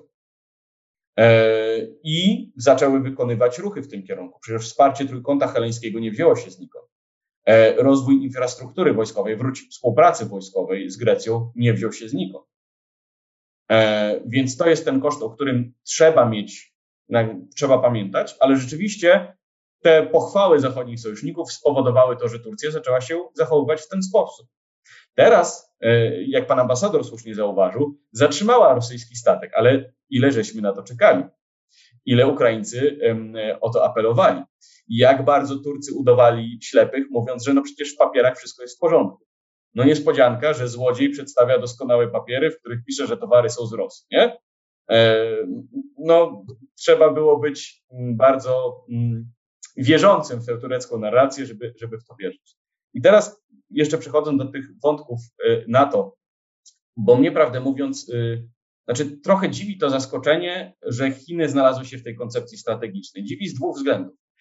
Po pierwsze, ze względu na to, że jak patrzy, gdybyśmy spojrzeli mm, na koncepcję strategiczną z perspektywy wydarzeń ostatniej pół dekady i widzieli, jak zmienia się podejście Unii Europejskiej pod wpływem tego, co Stany Zjednoczone mówią Unii Europejskiej, zwłaszcza w tym obszarze, w tym obszarze umówmy się, który będzie decydujący dla konkurencji mocarstw przyszłości, technologii, no to zobaczylibyśmy silne naciski amerykańskie i to, że Unia Europejska niechętnie, e, nie w całości, ale coraz bardziej zgadza się z Amerykanami. A dlaczego nie zgadza się? Przepraszam, tutaj wejdę dyskusję w ogóle stosunkowo międzynarodową. E, mamy to pojęcie decouplingu, nie? Ono coś oznacza. My mniej więcej wiemy, co ono oznacza. Problem polega na tym, że w materii e, nie wiemy, czy to będzie odcięcie się od Chin, czy to będzie wypracowanie nowych, innych reguł z Chinami. Na przykład, przykład, chińskie firmy mogą uczestniczyć w rynku technologicznym na terytorium Unii Europejskiej czy Stanów Zjednoczonych, ale muszą spełnić takie i takie warunki. Te warunki mogą być zaporowe. E, ale będzie to teoretycznie do spełnienia. Wiemy, że są zaporowe, choćby ze względu na powiązania liczne między chińskimi firmami technologicznymi a rządem. E, I ten wątek na razie zostawię. I to zaowocowało ostatecznie tym, co mamy w koncepcji.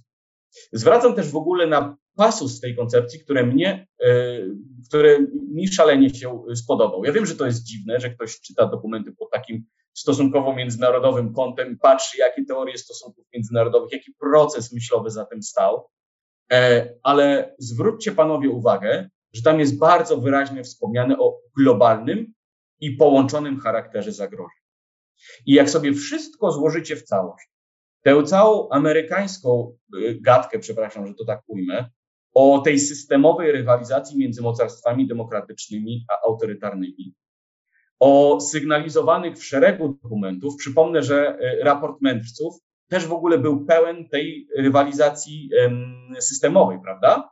Y, wręcz czytając koncepcję, możemy odnieść wrażenie, że w porównaniu do raportu mędrców na to od tego odeszło. Ale to nieprawda, bo koncepcja jest podana w sposób bardziej syntetyczny. Jeśli weźmiecie to sobie, dodacie do tego równania właśnie to zagrożenie systemowe, to właśnie otrzymujemy globalny i połączony charakter zagrożeń.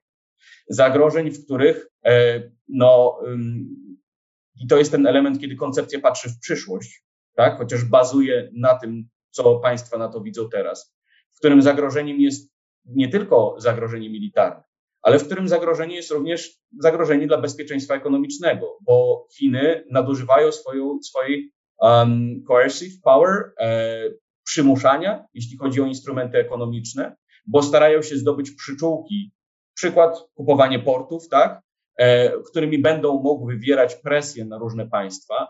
Mamy to, o czym Łukasz powiedział, czyli dezinformację i szereg zagrożeń hybrydowych, które wpływają na rozbicie spójności państwa. Mamy wreszcie E, zaczyna się zrobić kontrowersyjnie, nie? E, kwestie, no przepraszam, w jaki sposób propaganda antyszczepionkowa wzniecana i przez Chiny, i przez Rosję nie stanowi zagrożenia dla nas. No stanowi. I w tym sensie ja, y, znaczy absolutnie zgadzam się z panem generałem, bo nie sposób się w ogóle z tym nie zgodzić, że można było więcej, nie? Ale jestem pod wrażeniem tej koncepcji strategicznej w tym sensie, w jak spójny sposób pewne zjawiska zostały połączone. Ja niestety nie mogę rozstrzygnąć i żaden z nas tego nie zrobi, czy to jest sensowne, bo zwracam uwagę, mówienie o systemowej rywalizacji między mocarstwami demokratycznymi autorytarnymi jest niezbyt zachęcające nie? do dołączania, do opowiadania się po naszej stronie przez szereg państw, które, e, no cóż, lubią ten świat autorytarny. Tutaj znowu na, przede wszystkim zwracam uwagę na państwa arabskie, które promują w kontrze do nas nowy arabski autorytaryzm. E, więc ta koncepcja ma mnóstwo połączeń, ale sposób, w jaki intelektualnie została złożona, jakie te zagrożenia zostały połączone, no muszę powiedzieć, że wywołuje e, mój zachwyt, nawet jeśli ostatecznie zakończy się to dużą klęską, e, bo po prostu okaże się po raz kolejny, że gadanie o wartościach, e, nawet w nowych uwarunkowaniach międzynarodowych, nie wytrzymuje konfrontacji z rzeczywistością. I tutaj stawiam kropkę. Dziękuję. Widziałam, że jeszcze... Pozwoli pan, panie doktorze, tylko że jak my mówimy o Bajraktarach, to przypomnijmy, że bez Ukraińców to by były szybowce. Bajraktary latają na ukraińskich silnikach z motorsiczy, bo embargo odcięło Turków od, od dotychczas używanych kanadyjskich, więc nie, nie, nie, nie, Bajraktara jest y, y, no, po, po części barter. Z Kanady jest, z Kanady jest optometryka. E, czyli ta kluczowa, można powiedzieć, serce drona, tak? E, mhm. Natomiast e, partnerstwo z Ukrainą nie zaczęło się rozwijać jeszcze do tego stopnia. Ono bardziej w ogóle było dla Turków ważne z punktu widzenia, no tak, silnika, tutaj ma, tutaj ma pan ambasador rację, ale tego kolejnego tureckiego marzenia, czyli myśliwca piątej generacji, którzy Turcy, Krzysztof nie poprawi, jeśli się mylę, którzy Turcy chcą wyprodukować do 2030 roku, co jest absolutnie moim zdaniem Zresztą pan generał będzie miał w tym obszarze najlepszą wiedzę. Moim zdaniem jest to niewykonalne, żeby do 2030 roku Turcy zrobili myśliwiec piątej generacji. No ale czy wszystko musi być realne, żeby elektorat to kupił? No nie.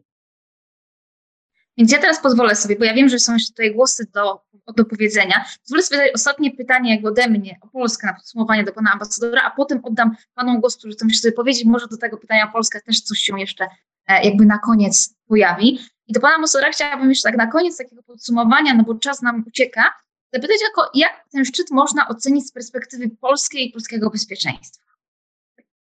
O, z perspektywy polskiej e, e, można go ocenić w górnej strefie Stanów Średnich. E, niewątpliwie na tym szczycie myśmy stosunkowo mało otrzymali, z wyjątkiem tego dowództwa piątego korpusu, co jest w pewnym sensie działaniem symbolicznym. Nie otrzymaliśmy kolejnej E, pełnowymiarowej stałej bazy. Co prawda około 15 tysięcy Amerykanów jest w Polsce, ale wciąż oni są rotacyjnie.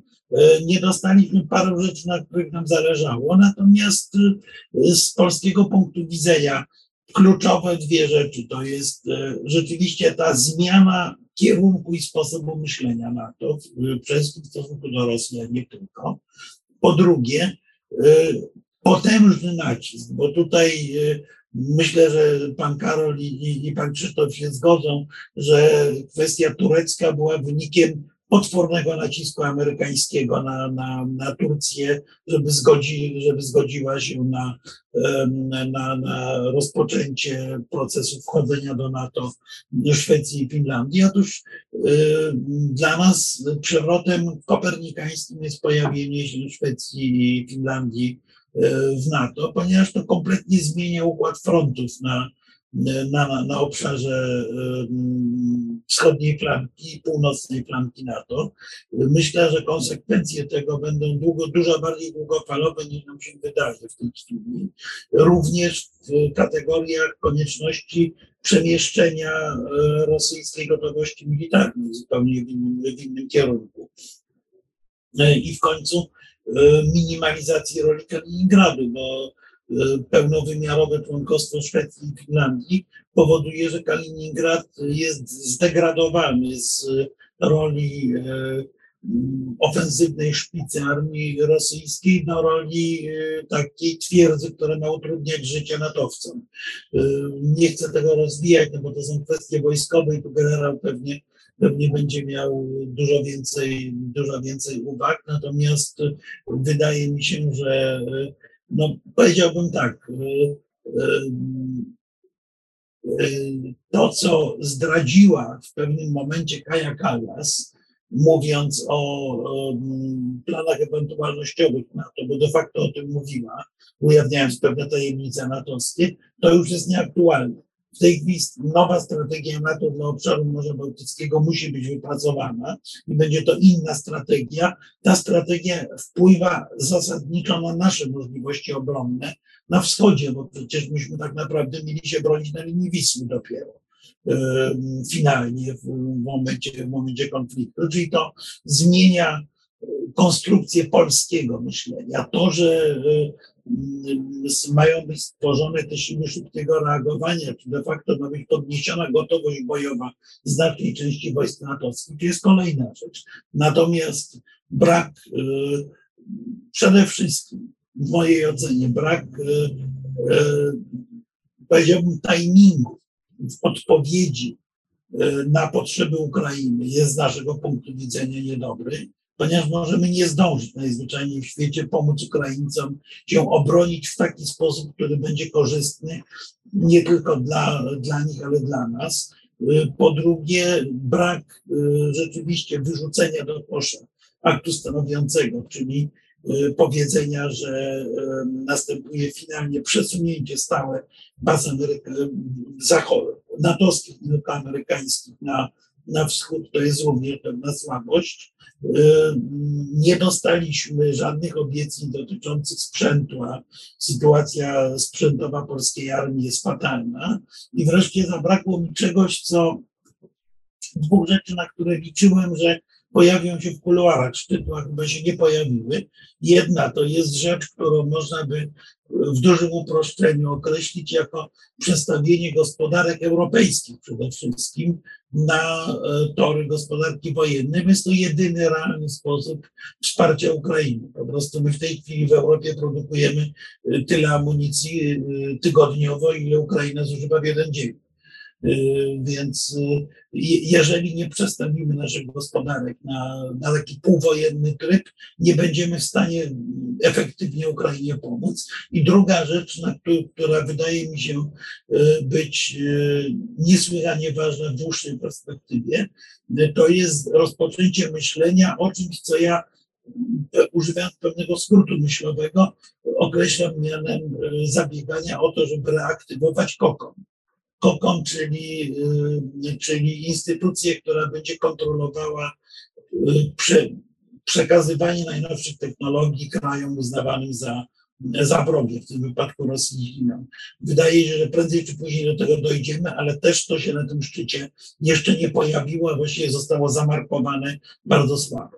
Więc z polskiego punktu widzenia jest, szczyt nie był zły, Natomiast jako Polska uzyskaliśmy stosunkowo niewiele, a w razie mniej niż można było, niż można było liczyć.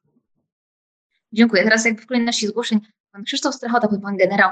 E, jeżeli ktoś jeszcze z panów będzie chciał, dobrze. Pan, e, pan Łukasz Kles, a nie wiem, czy Karol się też zgłaszał, czy tylko. E, też dobrze.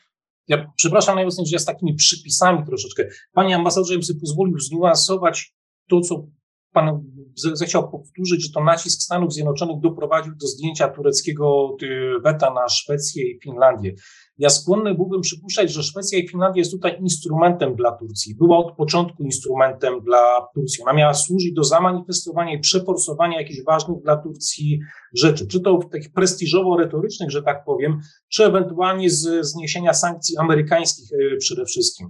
Skłonny byłbym przypuszczać, że Turcy chcieli się zgodzić, znaczy to jest w ich interesie, znaczy, bo to pozwala im utrzymywać tę grę, to pozwala przedłużać te rzeczy, przedłużać ten targ przez kolejne miesiące, podczas gdyby e, faktycznie zablokowali weto, gdyby to faktycznie była ich jakby intencja, wypadliby z gry, znaczy ich pozycja radykalnie by spadła.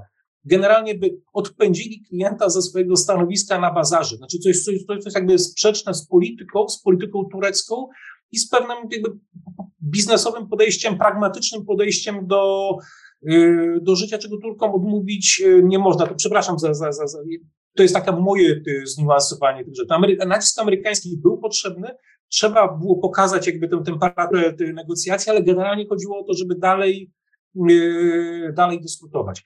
Jeżeli chodzi o Chiny, o ten wątek jakby chiński na szczycie natowskim, to znowu w charakterze yy, przypisu, zupełnie obok tego, że Polska mogła oczekiwać więcej od samego szczytu, czy że Chiny dla nas nie są bezpośrednim mm, jakby tutaj yy, wyzwaniem, ale znowu troszeczkę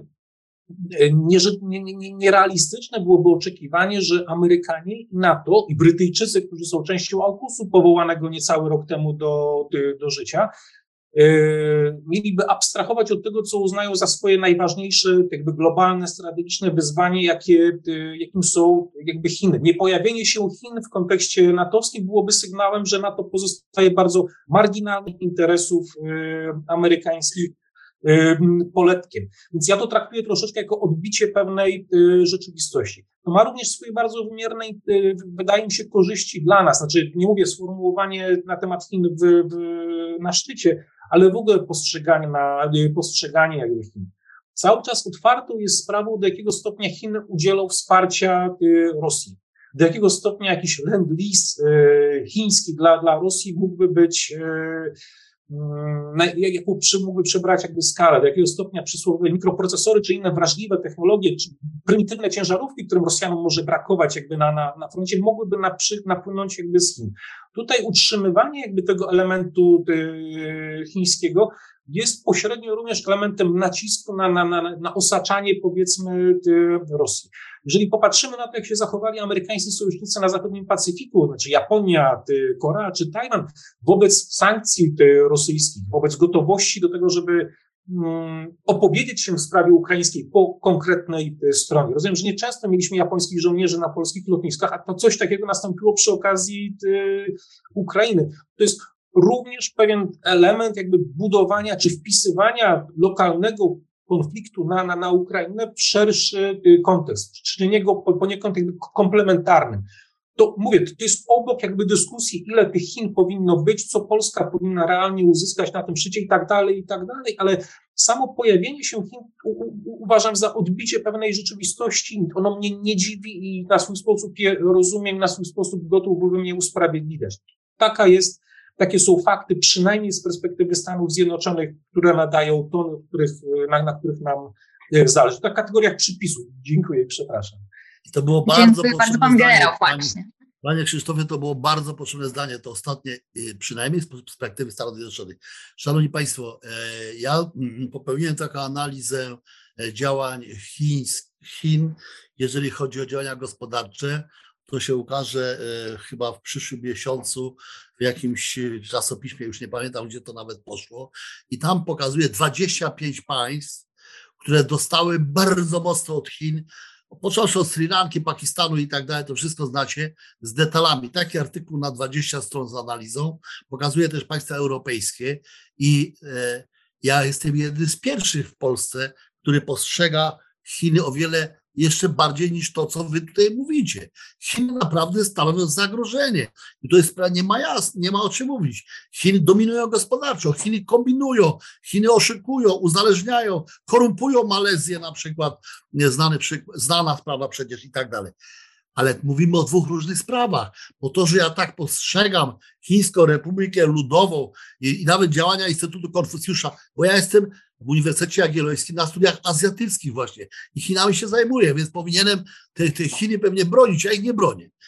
Tylko, jak pamiętacie poprzednią koncepcję strategiczną NATO z 2010 roku, to ona była opracowywana w dwa lata po agresji na Gruzję. W dwa lata po ewidentnej agresji. W, w momencie, kiedy świat kipiał, były sankcje, były najróżniejsze rzeczy. I co? I pies z kulawą nogą nie machnął, żeby tam cokolwiek wpisać. Rosja była partnerem, e, bo NATO jest e, związkiem państw, który ma charakter militarny, ale przede wszystkim polityczny i o tym nie zapominajmy. I biorąc pod uwagę ten charakter polityczny, zachowuje daleko idącą rozwagę, nawet ostrożność w sformułowaniach. E, to jest jedna kwestia. W związku z powyższym ja nie mam problemu z tym, że Chiny stanowią zagrożenie. Ja mam problem z tym, z tym, że jeszcze w państwach nie odbyły się ani żadne debaty, ani żadne, że tak powiem, e, no, poważniejsze refleksje nad tym. A tu nagle ja mam tylko ten problem, że nagle tylnymi drzwiami i co do tego tylko miałem, bo generalnie, panie Łukaszu, ja jestem absolutnie zgodny z tym, co pan. Ja mam tu problem. Moi drodzy, no przypomnijmy sobie, kto był zaproszony na ten szczyt. Japonia, Korea Południowa, Nowa Zelandia i Australia. Tak? OKUS plus dociśnięty kolanem y, Korea Południowa, która do tego okusu nie dołączyła wcześniej. Mniejsza o detale. W związku z powyższym, kto jeszcze dobrze? Nikt więcej. Żeleński, że tak powiem zdalnie. W związku z tym to wszystko jest ok, tylko sposób wprowadzenia do takiego dokumentu strategicznego, jakim jest koncepcja NATO, Chiny, jeszcze z tym opisem, bo jakby to było tak jak e, to zwykle się robi w dokumentach strategicznych, no stanowi wyzwanie, no bla, bla, bla. A tu jest ładnie zdanie przyrypane, no wyraźnie wiadomo o co chodzi. W związku z powyższym, ja rozumiem z tego waszego aplauzu dla tego zapisu, że że panowie już się zdecydowaliście, że Polska bierze udział w tej wojnie. Że Polska bierze udział w wojnie o Morze Południowochińskie o Tajwan. Jako członek sojuszu, bo to jest droga, która w tą stronę prowadzi. Być może słuszna, być może słuszna, być może nawet bardzo słuszna. Ja jako żołnierz powinienem pierwszym może do tego nawoływać.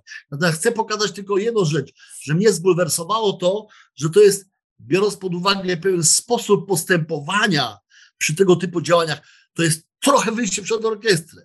E, pokazałem wam celowo ten przykład z 2.8 i z 2.10, co nie znaczy wcale, że moje myślenie się e, od waszego różni. To jest co do, co do e, Chin. Bardzo amerykańsko i tutaj z panem Krzysztofem pełna zgoda. Natomiast co do Turcji, to, to nie zapominajmy o jednym elemencie, który jest bardzo istotny. Zgadzam się ze wszystkim, co powiedzieliście. Turcja jest drugim państwem pod względem potencjału militarnego w NATO i Stany Zjednoczone mogą nie wiadomo co robić, nie wiadomo jak y, pokrzykiwać, Dzisiaj Stany Zjednoczone nie mogą sobie pozwolić, też ja mówię o drugiej stronie medalu, że Turcja nie może sobie pozwolić, to prawda, ale Stany Zjednoczone nie mogą. Ja znam, może nie chcę powiedzieć książkowe, ja byłem w wielu jednostkach, spędziłem dziesiątki, może setki godzin na najróżniejszych spotkaniach właśnie z Turkami, bo ileś lat temu byłem orędownikiem, żeby Polskę zbliżyć, ja byłem doradcą, nie pamiętam, czy Klicha, czy Muniaka, ministrów, żeby zbliżyć Polskę do Turcji właśnie pod względem e, sprzętowym, zbrojeniowym. Moi drodzy, Turcja, e, ktoś tu podał Indię, to jest wcale nie głupie porównanie, ponieważ ja nie chcę powiedzieć o neutralności. To są państwa, które wybierają tak zwaną własną drogę. To nie jest neutralna, własna droga. I, e, I, Turcy mi tłumaczyli w ten sposób. Wyście mówili, kupili, mówili do mnie korwety. Dwie korwety kupiliśmy. No i co, po co żeście te korwety kupili Amerykanów? Myśmy też kupili. Myśmy kupili osiem, ale myśmy wszystkie urządzenia i bebechy wyrzucili bo mają być tureckie, bo jest nasze i tak dalej. I ja patrzyłem, się pukałem w czoło, po co oni takie dobre rzeczy wyrzucili. Za pięć lat Amerykanie podyktowali nam takie ceny, że te korwety remontowane u Amerykanów, a tylko tam można było je remontować, kosztowałyby więcej jak nowe. W związku z powyższym przypomniałem sobie lekcję turecką. Turcy idą samodzielną drogą. To nie jest problem zaufania do Amerykanów ani do Rosjan. Oni mają zaufanie do Turcji po prostu. Do siebie mają zaufanie i do nikogo więcej. Ani do Amerykanów, ani do Turków, e, ani do, ani do Rosjan. Czy Turcy militarnie, bo nie chcę powiedzieć politycznie, tutaj nie, nie mam odwagi nawet, żeby z panami polemizować, jesteście specjalistami, ale militarnie Turcy grają różne cwane role i zawsze grali jeszcze od czasów Kuby i umieszczenia rakiet przez Rosjan na Kubie, gdzie trzeba było z Turcji wycofywać amerykańskie rakiety wtedy za cenę wycofania tamtych kubańskich. Oni zawsze grali, ale nigdy nie grali w taki sposób militarnie, żeby to oznaczało, że oni będą po stronie Rosji. Oni biorą kasę różne, za, za ten Irak, za różne rzeczy, postępują nie fair, to jest prawda. E, z Unią nie fair też postępują, ale oni absolutnie e, uzyskują dużo dla siebie, będą w NATO i co do tego nie mam wątpliwości, tym bardziej, że gdyby trzeba było się ugiąć, to Amerykanie się ugną, bo Amerykanie nie mają innego wyjścia. Dzisiaj obowiązuje hasło wszystkie ręce na pokład. Nowozelandzkie, australijskie, koreańskie, japońskie i tak dalej, bo po drugiej stronie zbiera e, też swoją bandę i ona wcale nie jest taka mała, jak się okazało. Czy to będzie druga strona? Nie wiem. Ja nie wierzę, to jest ten świat bipolarny. On się pewnie będzie inny zupełnie. Dzisiaj przejściowo tak to definiujemy, bo on się jakoś tak ułożył w tych ostatnich tygodniach. Nic trwałego. Ale gdyby jednak, to widać, że obydwaj liderzy, i Biden, i Xi, idą w tym kierunku, żeby to te bandy były jak najsilniejsze, w razie czego gdyby chciały. I pod tym względem ten szczyt jeżeli chodzi o, o, o, o ten nieszczęsny wpis Pekinu i, i Turcja i wszystko, no niestety on troszeczkę ma dobrego i złego. Dobre, konsoliduje. I macie rację. On skonsolidował NATO, bo było kiepsko. Solidarność, no była, mogliśmy spieprzyć tą robotę przez Turcję. Nie, nie, nie wyszło, że tak powiem, e, Putinowi marzenie. W związku z powyższym, moje zdanie jest takie, te, ta koncepcja strategiczna to jest, jest duża spójność. I, I co do samego dokumentu, tutaj panie Łukaszu, nie, nie ma różnicy między nami. Ja też uważam, że to jest dobra, spójna koncepcja. Ona może jest tylko trochę za bardzo amerykańska i nie zawsze e, e, dostosowuje do, interes, do interesów rozumianych w sposób dość jasny przez państwa europejskie. Mam problem z tym odstraszaniem, bo pan nazwał ją dobrze. Ale niestety to, że pan nazwał dobrze, panie Łukaszu, to pan oskarżył ten szczyt. Bo jak pan nazwał, że ten szczyt odstrasza, to pan powiedział prawdę. Tylko, że ten szczyt, jeżeli odstrasza, to znaczy, że nie spełni swojego oczekiwania. Bo on nie miał odstraszać, bo wszyscy od tego szczytu oczekiwali, że on przygotuje e, państwa wschodniej flanki do obrony, bo zbyt dużo państw, nawet Niemcy, dzisiaj państwa są już przekonane, że nie jest wykluczony, on jest mało możliwy być może, ale nie jest wykluczony atak na któreś z państw natowskich docelowo. W związku z powyższym odstraszanie jest za mało, chociaż tutaj e, z panem się e, absolutnie zgadzam. I Wiesz, musimy zmierzać do końca. Jeszcze jedno zdanie. E, z ambasadorem Marku ten szczyt dał trochę więcej niż mówi ambasador Nowakowski Polsce, bo ja też krytycznie patrzę, że te 300 tysięcy za mało i tak dalej. No ale tak, ale jeżeli komuś dał, no to komu dał, jak nie Polsce? No już powiedzieliśmy sobie, że e, kraje bałtyckie... Czekam Włochom, Niemcom, Rumunom. Ale oni tego nie potrzebowali. My cały czas patrzymy na to miejsce, gdzie jest zagrożenie największe. I tutaj, jeżeli komuś coś dał, no dał to, to stałą kwaterę. Nie dużo to daje, a dla Putina to jest dużo. Stały pobyt. To jest symboliczny, ale, ale ważny akcent. I te wszystkie drobne rzeczy, czy oni przybędą, czy nie przybędą ci żołnierze, przybędą. Nawet jak przybędą później, to oni przybędą do Polski, bo, bo nikt więcej nie jest w stanie ich y, przyjąć. Y, państwa bałtyckie nie mają infrastruktury, nie mają zdolności, żeby ich przyjąć. Więc to jest smak słodko-kwaśny. Jest trochę kwasu, ale ogólnie odbieram to pozytywnie. Dziękuję. Dziękuję. Jeszcze pan e, Łukasz Krosek chciał coś dopowiedzieć tak w minutkę, tak w paru zdaniach. Dobrze. Przede wszystkim rozróżniajmy to, co Amerykanie rzucają na stół e, kontra e, to, co, to, co, to, co NATO jako takie. Po drugie, koncepcja strategiczna to jest dokument, który określa ramy i określa ogólne kierunki działania. Teraz trzeba go wypełnić treścią. I część rzeczy, o których tutaj panowie w szczególności mówili, to jest, to nie jest na poziom szczytu i to nie jest na poziom koncepcji strategicznej. To jest na poziom bardzo poważnych negocjacji i działania e, pionu wojskowego i, i innych. No i budowania zdolności bo można pisać 300 tysięcy osób, 300 tysięcy żołnierzy do, do, do planu, e, ale trzeba ich później wygenerować. E, więc tutaj nie jest to szczyt, który wszystko rozstrzygnął. I miejmy świadomość, że to jest jeden z elementów adaptacji na to. Ja się upieram, że wciąż odstraszanie, ponieważ odstraszamy rosyjski atak. E, I, Można odstra- I, i, tutaj, i tutaj, tutaj chyba musimy postawić kropkę, przynajmniej Dziękuję. w tej dyskusji. Tak, bo jesteśmy w czasie, więc jeszcze dr Karol Wasilewski, kropka nad i. I dokontynuujemy w kolejnej debacie. Tak, ja tylko bardzo krótko chciałbym e, anegdotkę, może nawet dowcip, e, można powiedzieć o tym, że Amerykanie się ugną. Otóż problem polega na tym, że współczesne problemy w stosunkach turecko-amerykańskich wynikają z tego, że Turcy założyli właśnie, że Amerykanie się ugną. Na przykład nie wierzyli, że Amerykanie nałożą na Turcję sankcje, a Amerykanie byli bardzo jednoznaczni. W końcu te sankcje będą. E, ja zawsze przypominam wtedy taką opowieść e, Ismet Inonu, e, drugi turecki prezydent, został kiedyś zapytany, jak to jest uprawiać politykę z mocarstwami. On powiedział, że to jest tak, jak spać w łóżku z tygrysem. I trzeba zawsze uważać. No i Turcy po prostu zapomnieli, że Stany Zjednoczone są takim tygrysem. E, I mam wrażenie, że przynajmniej co do jednego się zgodzimy, bo oczywiście możemy się różnić w interpretacjach i, i pewnie więcej jest nami zgody niż niezgody tak naprawdę w tym wszystkim, nie?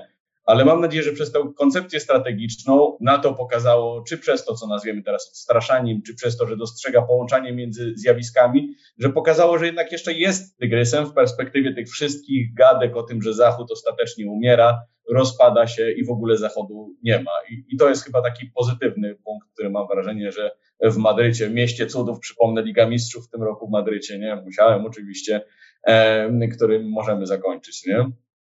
Ja tutaj stawiam kropkę. Dziękuję przede wszystkim Panom za rozmowę, za czas, za wymianę zdań, tym bardziej tych właśnie takich nie do końca się ze sobą zgadzających. Dziękuję wszystkim Państwu za oglądanie, za udział, za słuchanie. Zachęcam w imieniu organizatorów do e, odwiedzenia portalu Nowej Konfederacji oraz subskrybowania kanału Nowej Konfederacji. Dziękuję bardzo. Dziękujemy. Dziękujemy.